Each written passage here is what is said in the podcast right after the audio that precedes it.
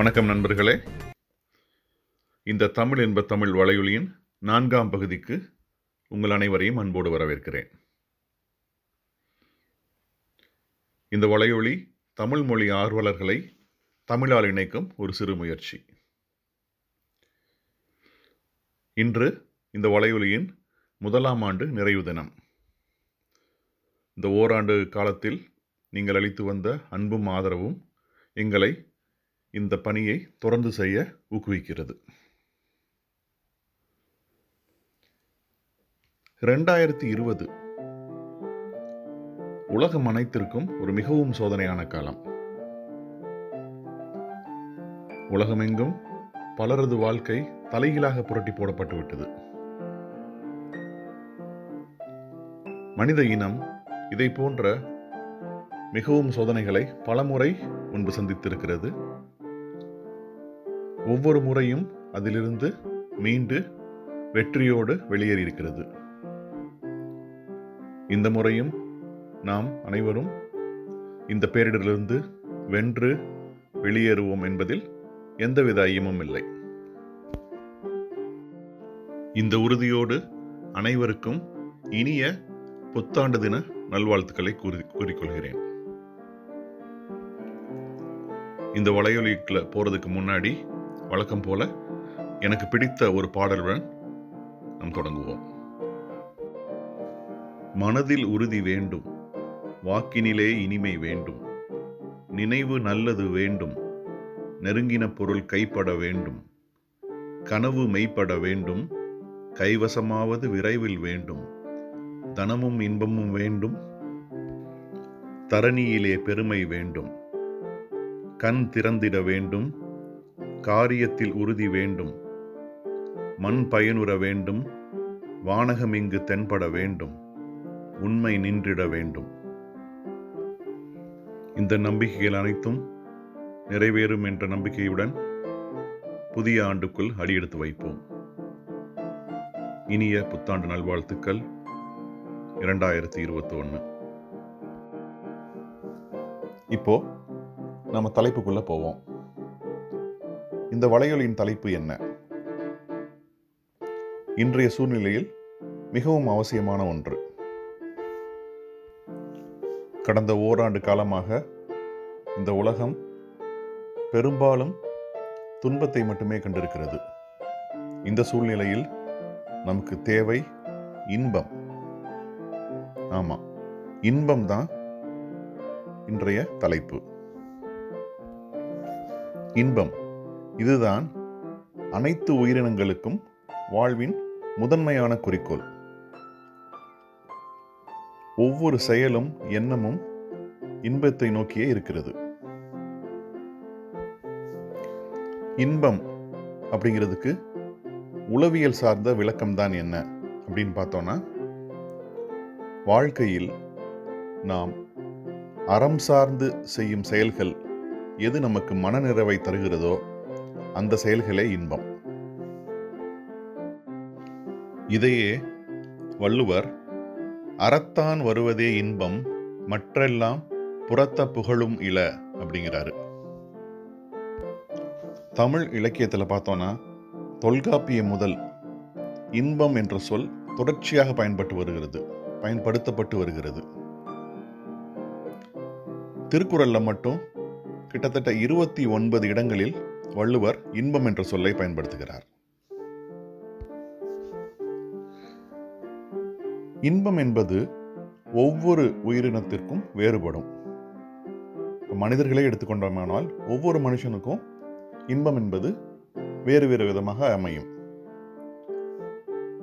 இதை ரெண்டா பிரிச்சுக்கிடலாம்: தற்சார்பு இன்பம், புறச்சார்பு இன்பம்.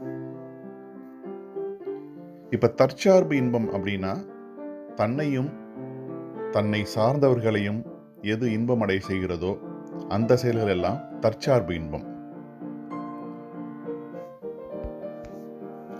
இதில் அகத்திணை இன்பங்கள் எல்லாம் அடங்கும். சிலருக்கு உறவுகள் இன்பத்தை தரும். நல்ல கணவன், மனைவி, குழந்தைகள், உறவினர்கள், நண்பர்கள், இந்த மாதிரி உறவுகள் இன்பத்தை தரும். சிலருக்கு பணம் இன்பத்தை தரும்.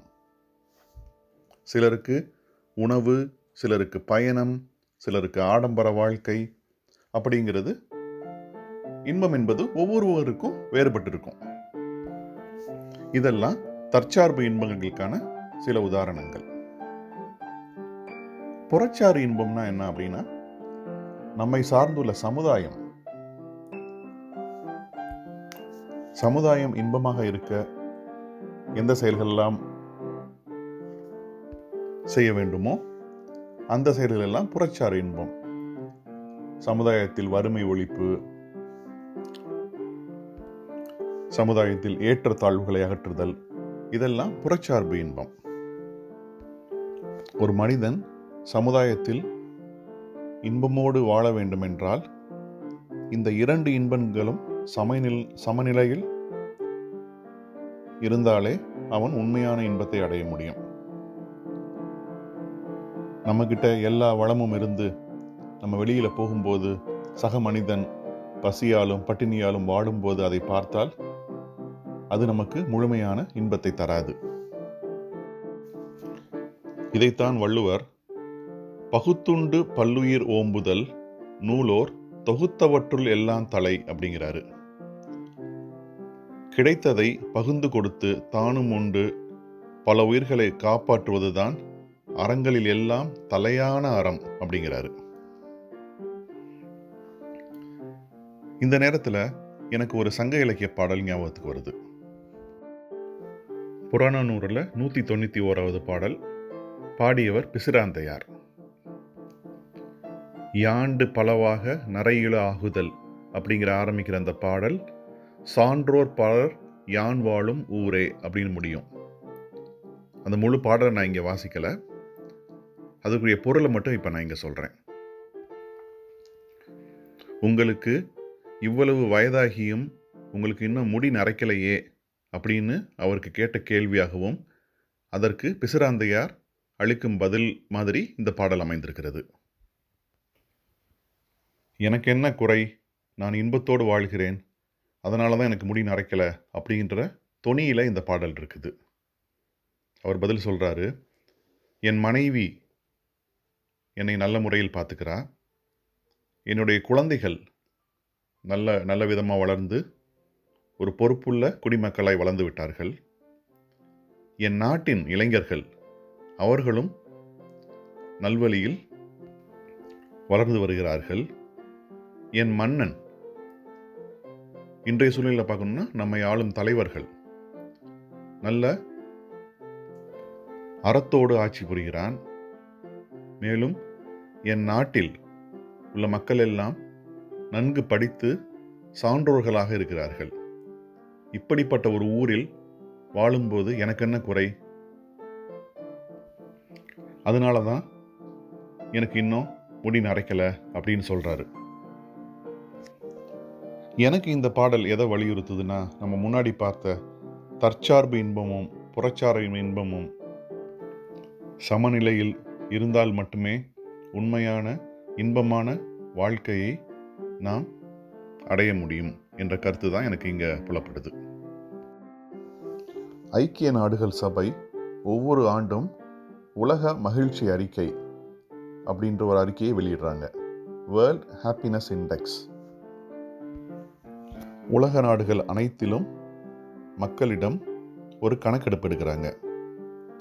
சில கேள்விகள் கேட்கப்படுகிறது, அதற்கு அவர்கள் அளிக்கும் பதிலை வைத்து இதன் முடிவுகளை வெளியிடுகிறார்கள்.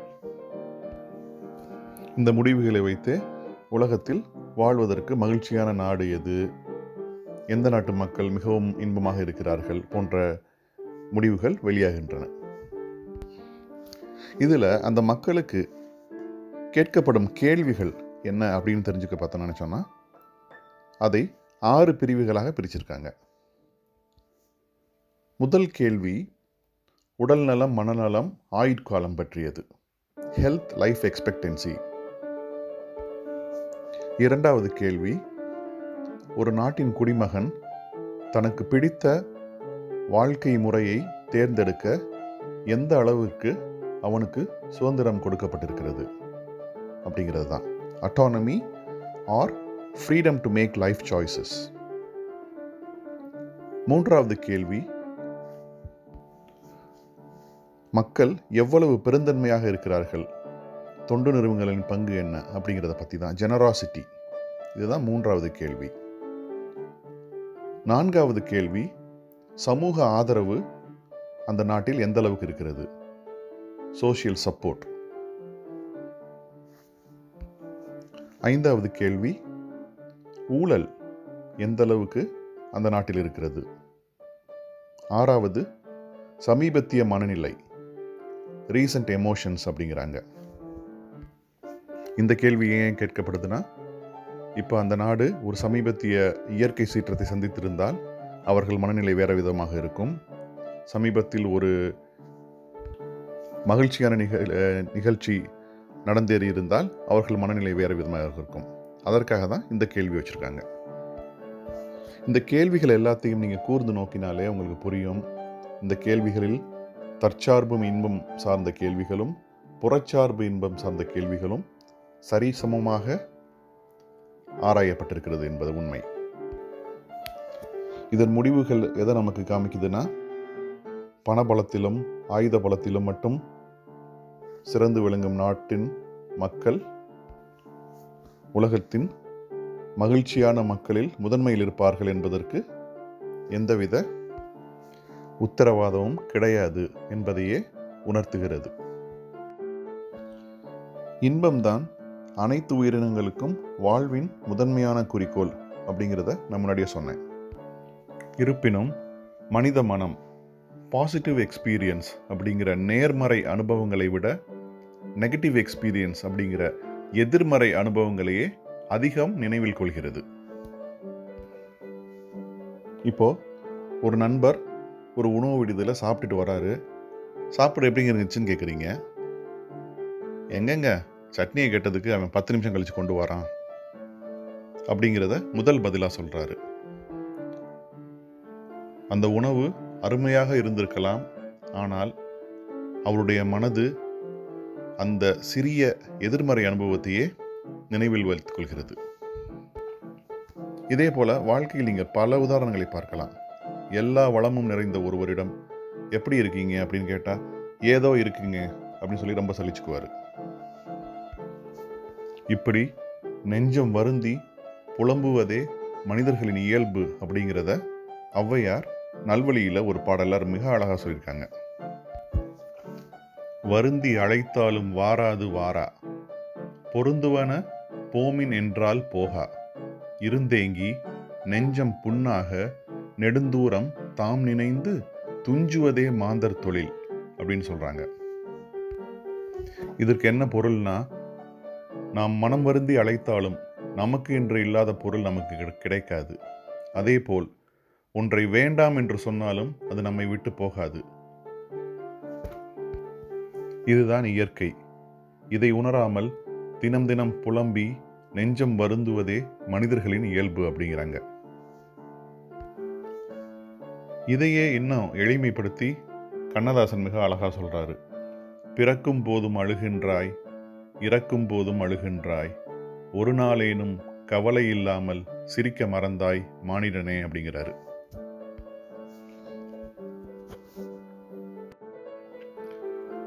உலக செஞ்சிலுவை சங்கம் ஒரு அறிக்கையை வெளியிட்டிருக்காங்க. அதன் தலைப்பு என்னன்னா, நாமே பாக்கியசாலிகள். அதிலிருந்து சில புள்ளி விவரங்களை நான் இங்கு பகிர்ந்து கொள்ள விரும்புகிறேன். உலகத்தின் மக்கள் தொகை 800 கோடி. அதில் உங்களுக்கு எழுத படிக்க தெரியுமா? அப்படியென்றால் மகிழ்ச்சி கொள்ளுங்கள், இந்த உலகத்தில் 100 கோடி பேருக்கு எழுத படிக்க தெரியாது.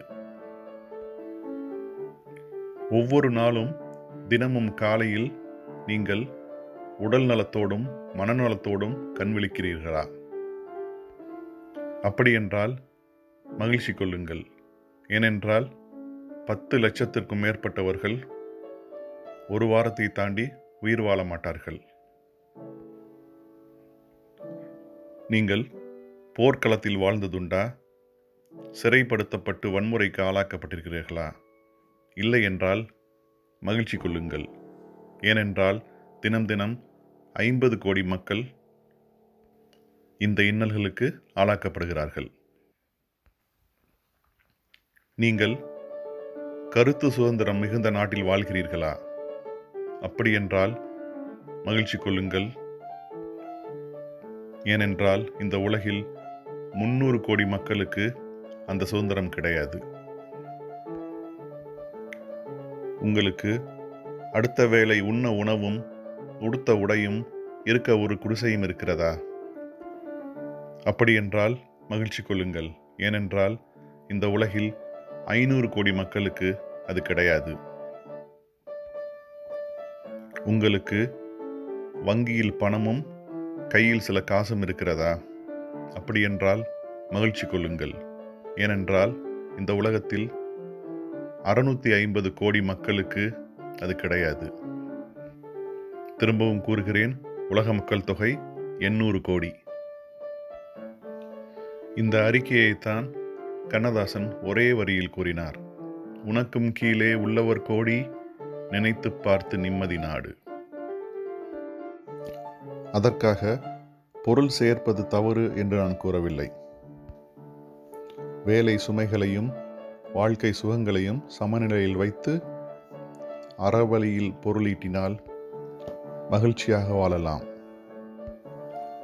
தேடல் என்பது ஒவ்வொரு உயிரினத்திற்கும் மிகவும் அத்தியாவசியமான ஒன்று. இதைத்தான் ஒரு திரைப்பட பாடலில் கூறியிருக்கிறார். தேடல் உள்ள உயிர்களுக்கே தினமும் பசி இருக்கும். தேடல் என்பது உள்ளவரை வாழ்வில் ருசி இருக்கும்.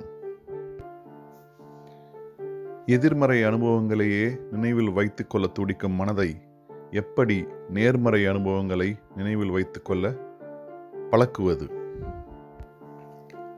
நமக்கு பிடித்த பாதையில் மனதை பயணிக்க வைக்க முடியுமா என்று கேட்டால் அறிவியல் ஆராய்ச்சிகள் முடியும் என்ற பதிலையே தருகிறது. இதற்கு சில வாழ்வியல் ஒழுக்கங்களை நாம் அன்றாடம் கடைபிடிக்க வேண்டும் என்று இலக்கியங்களும் உளவியல் ஆராய்ச்சிகளும் வலியுறுத்துகின்றன. இதில் முதன்மையாக அவர்கள் வலியுறுத்தும் செயல் என்னவென்றால், உடல் நலமும் மனநலமும் மிக மிக முக்கியம். அதை எவ்விலை கொடுத்தேனும் பேணி காக்க வேண்டும். உடல் நலத்தை காக்க நல்ல உணவும் தொடர்ச்சியான உடற்பயிற்சியும் அவசியம். மனநலத்தை காக்க மன அழுத்தம் தரும் செயல்களையும் உறவுகளையும் தவிர்ப்பது அவசியம். பொருளுக்கு அலைந்திடும் பொருளற்ற வாழ்க்கை நம்மை துரத்தத்தான் செய்யும். ஆனால் அதை தவிர்த்து வேலை சுமைகளையும் வாழ்க்கை சுகங்களையும் சமநிலையில் வைக்க பழகிக்கொள்ள வேண்டும். எதிர்பார்ப்புகளை குறைத்து கொள்வது மிக மிக முக்கியம். நமது வாழ்க்கையை பிறருடன் ஒப்பிட்டு பார்க்கும் தவறை அறவே தவிர்க்க வேண்டும். ஒவ்வொரு நாளும் நமக்கென்று ஒரு நேரத்தை ஒதுக்கி அதில் நமக்கு பிடித்த காரியத்தை தொடர்ச்சியாக செய்ய பழகிக்கொள்ள வேண்டும்.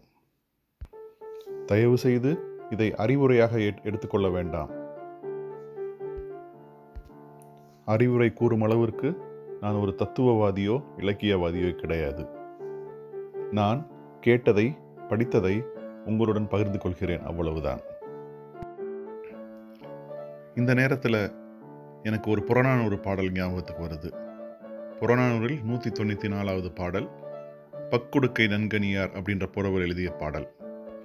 இந்த பாடல்களை இப்போ நான் வாசிக்கிறேன், நீங்கள் கேளுங்க. கடைசி 2 வரியை மட்டும் ரொம்ப கவனமாக கேளுங்க. இந்த பாடலில் மொத்தம் 7 வரிகள். ஓர் இல் நெய்தல் கரங்க, ஓர் இல் ஈர்ந்தன் முளவின் பாணி ததும்ப, புணர்ந்தோர் பூவணி அணிய, பிரிந்தோர் பைதல் உண்கண் பணிவார் புரைப்ப, படைத்தோன் மன்ற அப்பண்பிலாளன் இன்னாது அம்மை இவ்வுலகம் இனிய காண்கித இதன் இயல்புணர்ந்தோரே. கடைசி 2 வரி இன்னாது அம்மை இவ்வுலகம் இனிய காண்க இதன் இயல்புணர்ந்தோரே. இந்த புலவர் ஒரு தெருவழியே நடந்து போயிட்டு இருக்காரு. ஒரு வீட்டில் ஒரு திருமண நிகழ்ச்சி, அங்கே அந்த குடும்பமே மகிழ்ச்சியில் இருக்காங்க, அதை பார்க்குறாரு. அதே தெருவில் நடந்து போயிட்டு இருக்காரு. மற்றொரு வீட்டில் ஒரு இறப்பு, அந்த குடும்பம் சோகத்தில் இருக்கிறது, அதையும் பார்க்குறாரு. சில வீட்டில் பொருளீட்டு சென்ற கணவன் திரும்புவதை எதிர்பார்த்து சில பெண்கள் மகிழ்ச்சியாக வாசலில் காத்திருக்கிறார்கள். சில வீட்டில் பொருள் தேடி சென்ற கணவன் எப்போ வருவான் அப்படின்னு தெரியாமல் வருத்தத்தில் சில பெண்கள் வாசலில் காத்திருக்கிறார்கள். இந்த நிகழ்ச்சியெல்லாம் பார்த்த உடனே இந்த புலவருக்கு தோணுது, இந்த உலகத்தில் ஏன் சிலருக்கு இப்படி இன்பமும் சிலருக்கு இப்படி துன்பமும் நிகழ்கிறது அப்படின்னு யோசிக்கிறாரு. உடனே படைத்தவன் மன்ற அப்பண்பிலாளன், படைத்தவன் ஒரு பண்பு கெட்டவன், அதனால தான் இப்படி சில மக்களை துன்பத்தில் வாட விடுகிறான் அப்படின்னு எழுதுறாரு. அடுத்த வரியிலேயே அதுதான் நம்ம கடைசி 2 வரி சொல்றாரு, இன்னாது அம்மை இவ்வுலகம் இனிய காண்க இதன் இயல்புணர்ந்தோரே. இந்த உலகம் இன்னல்கள் நிறைந்ததுதான், ஆனால் இந்த இயல்பை உணர்ந்தவர்கள் அதில் இனிமையை காண கற்றுக்கொள்ள வேண்டும் அப்படிங்கிறாரு. எனக்கெனவோ இன்பமான வாழ்க்கைக்கு இதுதான் தாரக மந்திரமாக எனக்கு தோணுது. இன்னல்கள் நிறைந்த இவ்வுலகத்தில் இனிமையை காண நாம் தான் பழகிக்கொள்ள வேண்டும். மனதை செம்மைப்படுத்துவதே இன்பமான வாழ்க்கைக்கு அடித்தளம்.